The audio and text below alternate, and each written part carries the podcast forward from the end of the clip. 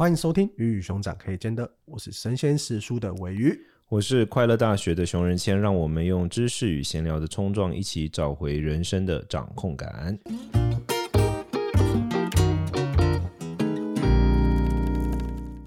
今天这一集聊一个很商业又很宗教的话题。就是、对，这也是我我选的。我要问石叔，我要问尾鱼，为什么石叔之前有出护身符，对吧？我印象中，我还记得你要给他取个名字，很酷的。我们这个护身符呢，它整个系列的名称叫造神运动。造神运动，对，就是。所以你这一听就人家 OK 好，继续。我作为宗教工作，我作为宗教商业，我因为我也做很多商业行为，我宗教工作也做很多商业行为嘛，所以 OK 你继续。对不起，你跟你先讲，你一听就怎么样？一听就不会想买啊？不是，你知道为什么吗？因为他们需要的是这已经有神了。你这个比较像社会倡议。我后来，嗯，应该说这个产品卖的没有如我预期的这么好。这废话，这不用预期，知道？不是，我不懂的是，好，你继续说。OK，OK，好，我为什么我要讲这个事情？我觉得当时我为什么要出这个，主要是我们跟一个艺术家叫做 IG 的账号叫下岗普龙宫。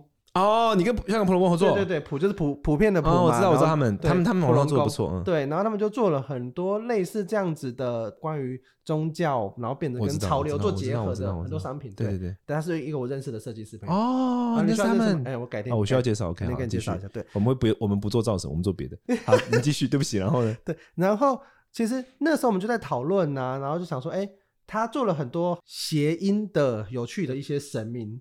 是。的一些气划，是。我最早的想象是有一本书叫做《美国众神》，嗯，它是一本科幻小说，嗯，它是二零一一年得雨果奖啊、幸运奖这些科幻小说，嗯，它其实就在讲新神跟旧神的对抗，嗯。旧神就是像是奥丁，嗯，然后有点像是，呃、我知道北欧诸神、啊，对对对，那些诸神那些的神，对，那新神就是现在人们在现在生活中信仰的东西，它变成了神了。比如说。网际网络，嗯，股票，嗯，电视，嗯嗯，就这些东西它变成了神，因为人们就是一每天盯着它看，然后每天给它很多能量，它都变成神。然后美国众神就在讲新神跟旧神。就是那些奥丁啊，那些索尔，对，那所有的弟弟叫做奥奥丁、Thor，还有那个 Loki，对对对，像是这些人，他们跟电视、股票、手机、网际网络之神这些对抗，应该被打趴吧？直接救神们直接就趴在地上。这个就很有趣。然后美国众神就他后来有拍成影集嘛，然后我在看的过程中，我就觉得说，哎。我那时候就写一句话，叫做“你相信什么，什么就是你的神”。嗯，就是像这样子的概念。所以造神运动其实有一点点是这样子延续出来的，嗯、就觉得说，哎、嗯嗯欸，好像可以做一些蛮有趣的。因为那个时候其实就想做一些有趣的产品，它中间缺少了什么论述？你一直在旁边偷笑。不是，等一下，你你这是商品还是社会倡议啊？你这听起来比较像社会倡议哦。你我觉得这关键的问题就在于定调。你这听起来像社会倡议，不像商品。我先讲它是一个什么样的护身符好了。商品就要打中痛点啊。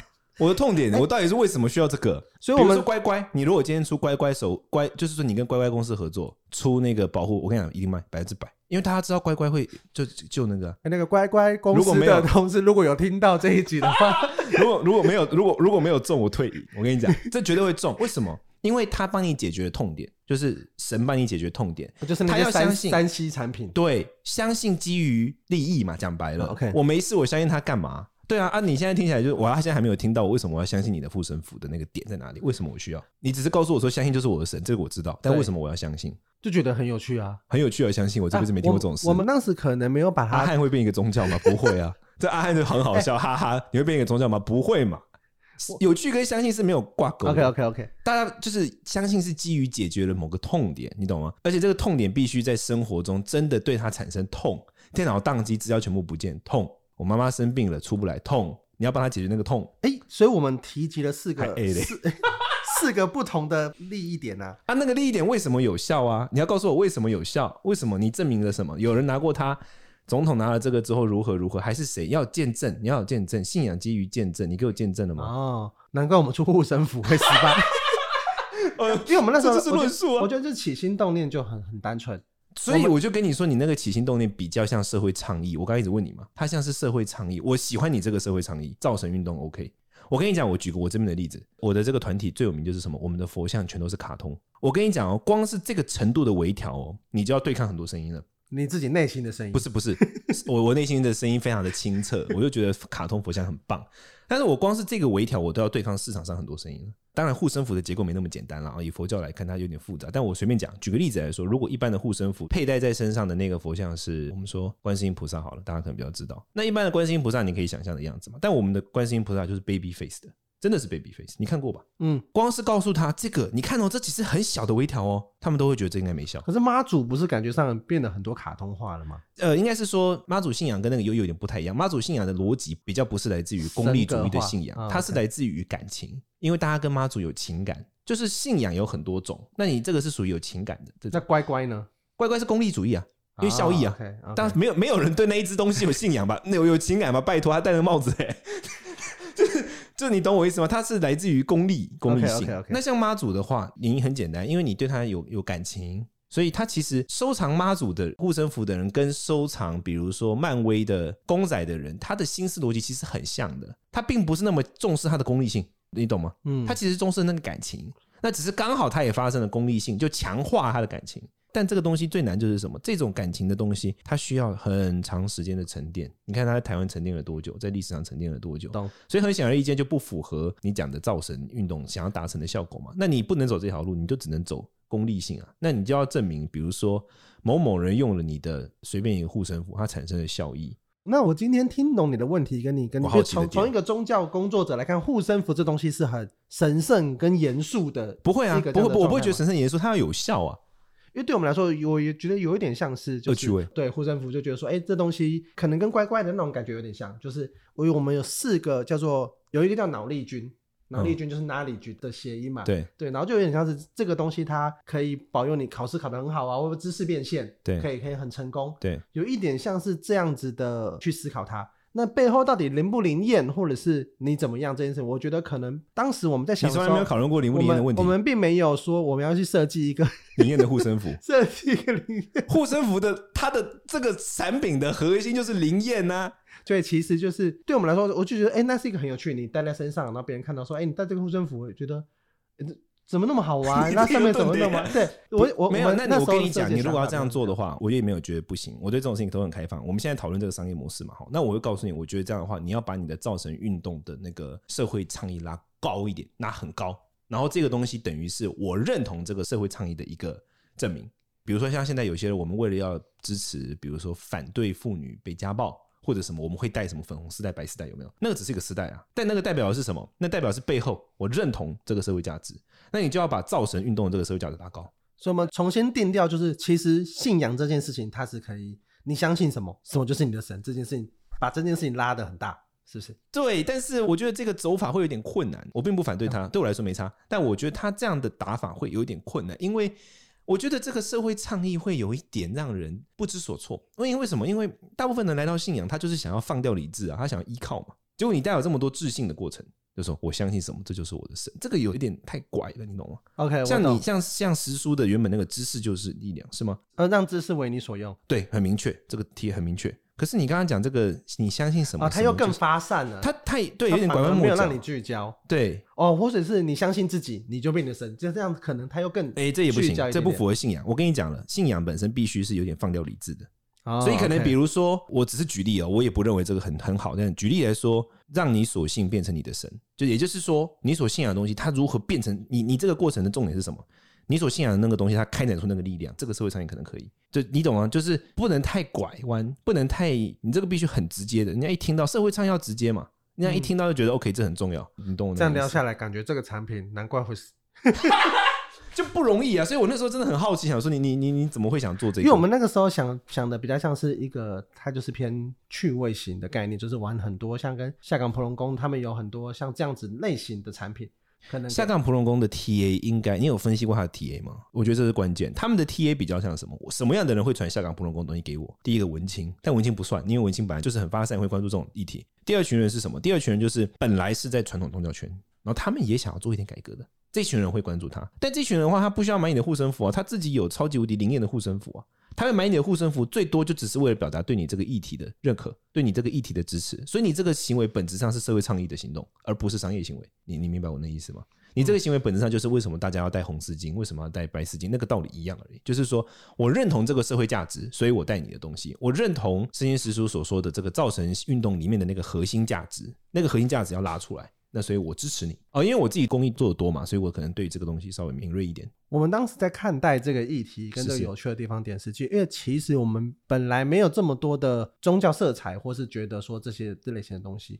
但我那时候为什么关注这个，是因为我自己心中，因为我本来是做广告行销相关的，对，对我自己很感觉是所有的品牌化，它都是一个把商业的这些产品或是这些的内容。宗教化、信仰化的一个过程。对，我觉得在这个过程，它很有缺点是，就是它肯定肯定要区分，哎，你是我们的信众，然后别人不买这个产品，他是异教徒，像是这样子的概念，才去不断的去强化我的品牌。我需要直接，需要简单，让大家就理解你在讲什么。你不要太多的思考，因为可能更多的思考，你就会我要去比价，我要去干嘛？可能去买别人的东西了。对，你就是相信我错的东西就是好的，你相信我错的东西就是达到我想要的。哦，你这那如果更是这样的话，那你这个计划就非常困顿。我告诉你为什么？首先，你要达成信仰，还有两个重点哦。我我现在讲传统信仰，当然现在品牌的塑造可能不一定是这样。第一个，你刚才讲的很重要的关键，我是属于这个信仰的，其他全都是异教徒。那第一个就是你得把你的那个核心价值拉很高啊。比如说像我刚才讲的社会倡议，我一直强调你的这个造神运动的核心价值是什么？第二个，你必须批判所有反对这个核心价值的人。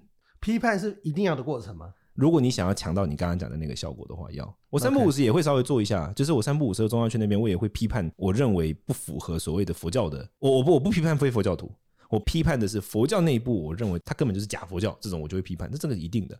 但我的意思是说，这两个东西都很难出现在你刚刚讲的模式里面。因为你刚刚如果要批判的话，等于是你要直接站在新神的角度干掉旧神啊！台湾的旧神你要去干掉他们的话，你就 我们就直接就是直接变成水泥桶了，然后直接在水泥桶里面见面的，就很难啊，不可能啊！所以我就是说，这个计划本身它的难度在这里，所以消波块。对，所以我觉得你可能有另外一些社会倡议会更好，比如说，嗯，造神运动，举个例子来讲，别的神关注的是 A，然后你这一群神关注的是 B，啊、哦，这种可以、哦、关注的更。分众对分众更明确一点，对，或者是他关注的，就像乖乖，这是很好的例子，他关注的是某个独特的东西，他关注的是某一个，这这我觉得这个角度就比较让三 C 产品不要宕机，对哦，这个就是很明确的信仰，因为现在没有任何神可以管这个啊，谁管谁管三 C 产品啊，他可能都不会用哎，我不会跟你开玩笑，我有一次我那边有一尊妈祖嘛，从北港朝天宫分灵回来的，然后有一次我在跟他就是问事情的时候啊，我就有帮他开一个 IG 嘛，我不不会问他，你知道什么是 IG 吗？我不会，不开玩笑，我要后来解释给他听，我还打给他给他看，然后他才五不会这样子。所以你想想看，你就可以了解，就是说，真的在神的世界里面，这个东西对他来说是什么啊？就太遥远了。他们是来自渔村的人，或者是……所以刚刚美国众神，他的新神才会是股票，对，是电视、对手机，旧神所无法照顾的。你如果针对这个去耕耘，而且你必须接下来你打成这个教育之后，接下来你要有灵验论述，哎，真的有效哦。哦，某某人拜了这个脑力君之后，然后他的那个 Word 从来就没有宕机过了。所以以这样来，我的 Word 以前超容易宕机，结果现在我的 Windows 跑得跟 Mac 一样快，诸如此类。我随便讲，那这样的话，哦，那个灵验论述才出来，那你这这个这价值才存在。你有没有觉得宗教工作不容易？所以说，以这样来看的话，其实我们讲之前的那四个，我可能关注的是啊，喵产可能关注的是宠物，然后可能是关注跟钱有关的，关注跟爱情有关的，其实都是本来就已经有更灵验的神在那边了。对啊，要去跟他打架就好了，他找你干嘛？对对对对对，特别是你现在，而且又又不符合你的那个核心价值，你的核心价值造神。换句话说，你要造一个就是那个领域没有的，比如说专门关注美容产品的神。啊，关凤凰电波的神啊，对对，凤凰电波之神啊，可能凤凰神之类的，这样诸如此类的，就是你要有这样子才 OK。对，你直接把林心如拿去做做成神像好了，差不多这个意思。关注青春痘的神，诸如此类啊，然后就是什么原生家庭神啊，那听起来很很需要哎。OK，原生家庭神，然后是一个怎么大地母亲抱着你，所以这就是为什么现在身心灵会再次复苏，因为身心灵众神他们没有被定掉。你你懂我意思吗？身心灵的众神其实就是属于原始时代的那些神啊，就是什么盖亚、大地女神那些、莉莉、Coco 那些。那当人类来到了前现代社会的时候，各神的职能被分类了，他们已经被分好类了，他没有办法来关注新代的问题，所以新的人就回去找那个更古老的还没有被分类的神，请他们来负责现代的问题。你你懂我意思吗？所以，他其实依照宗教学来看，不太会出现新神跟旧神打架，只会出现旧神跟更古老的神打架。啊，OK，因为更古老的神再次被召唤出来，去守护现代的那些问题，而这些现代问题是那些旧的被分好职能的神没有办法，没有照顾到。对对对，像你看旧的神里面，谁 take care 你原生家庭啊？没有啊，所以他只好去找那种古老之神，那些早就被遗忘的，同时既有神性又可以再帮他分工合作的神，然后再把他赋予一个工作。其实这样子比重新造一个神简单多了。对，对，所以你应该不能叫造神计划，你应该叫老神复兴计划，或者说什么 社区老化 那种，就是反正就是振兴计划，你应该要这样就 OK，就是延续他本来的本来本来的一些故事。对，完全是这样。而且你在论述上站在制高点，你就直接打中旧神啊，因为你讲的是比他更古老的故事啊。那我们知道我们下下一个系列要出什么了？那个到时候权力一定记得哈。对啊，就是这样啊。其实我觉得这很有趣，这有一点像是跟我刚刚脑海中讨论，因为刚刚虽然在讨论护身符、讨论宗教，但其实这个跟创业有一点像，就是可能一开始就选了一个太红海，或者现在已经有大企业在做，就是我假设我现在我要做跟台积电一样的事情，哦、对我当然就是干不过他，因为他就是护国神山嘛。对，那我现在才开始做，而且。我又喊了一个口号，然后他本来就做那么好了，我们又没有比他更有新的特色，或是刚刚讲的新的灵验论述啊，灵验论述，对，像是这样子的东西的话，我们就很难赢他。以新创来说，我们可能就要去找一个更细分、更小的领域去做。对，嗯，我先把这件事情做好，然后再慢慢的去放大它。嗯，感觉上有点像这样子。哦，我之前听过关于创业这部分，我可以跟你分享一个领域，我听过，就是说要找那种。一线大公司，他们的二线或三线小公司在关注，但是并没有投注太多的领域。就是说，呃，有一些领域，我我现在也举不出来具体的领域。可是，比如说，可能一线大公司，我们说台积电或者什么这样，是一线大公司嘛？那它下面有很多子公司，那它的子公司可能有一些会关注某一些领域，但是没有投注大量的资金进去的。他有有很多人建议创业要从这地方开始，为什么？因为有几个条件。第一个是因为他们会关注，一定是代表这个有前景。好，但第二个呢，因为它是大公司，它已经有一个有点臃肿的一个一个体制、组织、行政体系，对，所以它。要去推动任何的创新或什么，它都比较难。那第三个，这代表这个东西现在是空的，还是蓝海？那你如果扑进去，而且你的目标很明确的话，这比较有可能是你会成功的地方。对对对，有本书就叫《创业就要细分垄断》。嗯，对，他这本书也书名也是很直接，然后薄薄的一本，我觉得蛮好看的。他其实就在讲这个概念，就是你一定要去找到一个细分的领域，然后你垄断它。垄断它之后，因为它这个领域也没有人跟你抢，然后你可以在里面过得很好，过得很好之后，你再去往下一个领域前进。嗯，对对对，我认同了。所以你现在有什么事要往我们宗教领域前进？我觉得我哎，我发现你对宗教好像有独特的情感，到底为什么？你就你不是宗教徒，但是你对宗教东西很有兴趣，这到底是为何？我就是我刚刚前面讲的，就是我觉得宗教就是最强的行销这件事情的概念，就是我在这两个过程中的研究，就让我感受到。好，我们刚刚前面讲的妈祖，好了，嗯、就这个信仰到底是怎么产生的？对，然后灵验经验也是，就是为什么拜那一间庙？好，假设那么多月老庙好了，那为什么大道城那一间特别的红？嗯，大家为什么觉得说我去那边拜一定可以找到姻缘？嗯，就是这个是怎么形成的？我觉得这个背后的故事，它就跟某一个品牌就觉得说，哎、欸，为什么我那么多手机我要选 iPhone？嗯，对，为什么不选小米？对，对，为什么不选 Android 的其他的阵营？为什么不选三星？像是这样子这个过程，我觉得它是很有趣的。然后，因为它就有点像是啊、哦，我已经有个成功案例在那边，那个成功案例还是可能好几代、好几年。嗯、因为你现在要做个品牌，你要跨好几年、百年以上，都是一个超级困难的事情。嗯嗯。因为刚刚讲的，现在瞬息万变的时代嘛，但是这些神并没有被遗忘，当然还是有被遗忘的神呐、啊。对，但是他已经红的神，他就是不仅不被遗忘，他还可以各种的去刚刚讲的分灵，或者是各种的去跟其他产业做连接，变成各式各样的啊，就像一个新的 IP 好了，嗯、对。我觉得这是很有趣的，然后甚至是你刚刚讲到卡通化的神这件事情，对，其实我们在讲漫威 Marvel 那边的，在讲奥丁，在讲索尔，在讲索尔的弟弟，我一直忘记，他很可爱，你怎么这么失礼？可爱的 Loki，OK，他们都他们都已经卡通人物化，或者都已经电影化，对，但那其实他们其实是北欧的神，对，北欧就是我们对这样讲，我们并不觉得那些神变成这些卡通人物、电影人物有什么奇怪的，不一定啊，你要去问北欧人呢。啊，对，有可能就问北欧人啊，北欧人别送。我们出了一个观世音菩萨的漫画，然后我们自己觉得很奇怪，但是可能西方人看觉得很有趣。对啊，对，这东这东西就是我觉得在这一些事情，大家相信的事情，对对，然后怎么样去聚集变成是一个大家心中的一个印象，而且这个既定印象它是非常的深刻、深植人心的，一代传一代的。我觉得这个过程跟这些事情，我都蛮感兴趣的。哦，所以你你是站在一个比如说行销学或品牌打造学角度来看宗教？对，我觉得我我我自己的角度觉得说，这一切的养成是很有趣，就像我们之前聊到，就是你一直提到论述这件事情，论述对论述这件事情，再回到品牌或者你今天去一个创业的 pitch 好了，对他就会问你说，那你的品牌核心是什么？你的品牌价值是什么？对这些东西，可能一般的作品还会觉得说，哎，这东西就是很 paperwork，嗯，就是我今天要去 pitch 的时候，或者我今天要去简报的时候，我写在上面的。但我是不是真的相信它？我跟我是不是贯彻在我的品牌的这些的租的产品里面？也可能不一定，嗯，对，可能它会是一个这样子的一个过程。嗯，但是宗教它就是这一套，它是不是有很严谨的、很严谨的脉络跟哦，对啊，对对，跟这些论述跟这些故事。嗯所谓的宗教的核心，这些东西它之所以会传下来，是因为大家不断的传送。我觉得这个关键原因是因为，不论是任何宗教，当然佛教是这样子，那基督宗教它更明显，就是伊斯兰教他们，也就是说，它的那个宗教的核心论述，就是我我后来发现，这种就是可以传之千百年的这种宗教，它的那个宗教核心论述哦，是经过代代的最精英的知识分子们去一直锻造它的，它是一直就像打铁一样。就像在那个铁的东西一直在打造它，它是不停的在打造这个论述。精英又精英们会一直针对这个问题去进行论述辩证，就是包括像我自己是藏传佛教某一个教派里面，我是工作者嘛，在我们这教派也是啊，就是比较精英的分子，大概每一段一段时间都会聚集在一起，然后我们会针对这个论述去进行辩证，进行这个论述的讨论。这当然因为它是很牵涉到很多宗教的一些问题，所以我就没办法具体的讲。但就是我们会一直去讨论说这个问题到底你应该要采择什么样的论述，或者是说，比如说。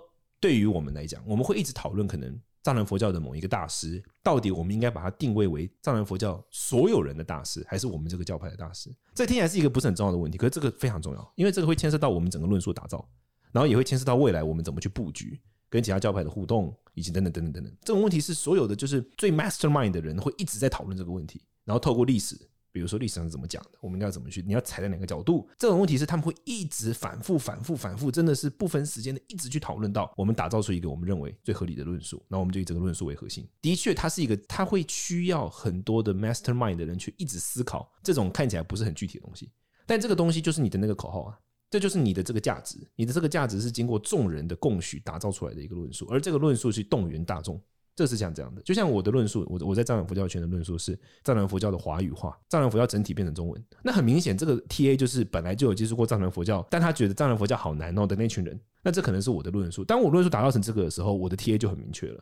可是反过来，如果我今天打造的论述是佛教都市化，那这个受众可能就更多。这就不一样，你你懂我意思吗？所以虽然论述看起来是一个好像很自微末节的事，但其实它是最重要的。我觉得这个东西是我可能在做广告公司的时期的时候。因为我们需要不断的跟客户去打磨这个东西，愿意做这个东西，跟自己实际做品牌这个过程中都有蛮多不一样的体悟。对对，我觉得在这件事情上面，呃，我觉得关于信仰怎么产生呢？我觉得之后可能我们可以来录一集来聊聊这个东西。我觉得我们今天可能。因为时间的关系，我们可能不用在这个东西去下去深化。所以，我们今天的重点就是，我们希望可以跟乖乖合作。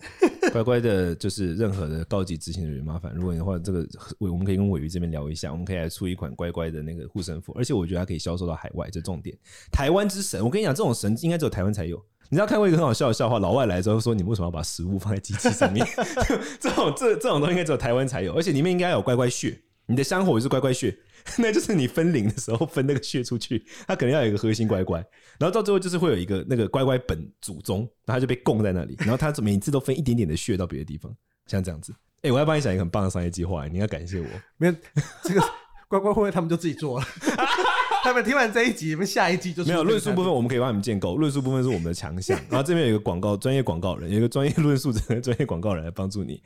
好，大概是这样，我们来收尾吧。好，我们今天这一集呢，就聊了关于是说拿出护身符，然后关于信仰跟护身符这件事情怎么样提供，它扮演什么角色，然后关于商业、关于新创这件事情，你要怎么找到一个好的领域，算是聊的还蛮广的哈，就是从护身符聊到创业，又聊到品牌这件事情。对，但我觉得是由表入里的过程嘛，就是最后我们调到那个最核心的嘛，就是你的那个论述以及你的品牌价值打磨的过程这样子。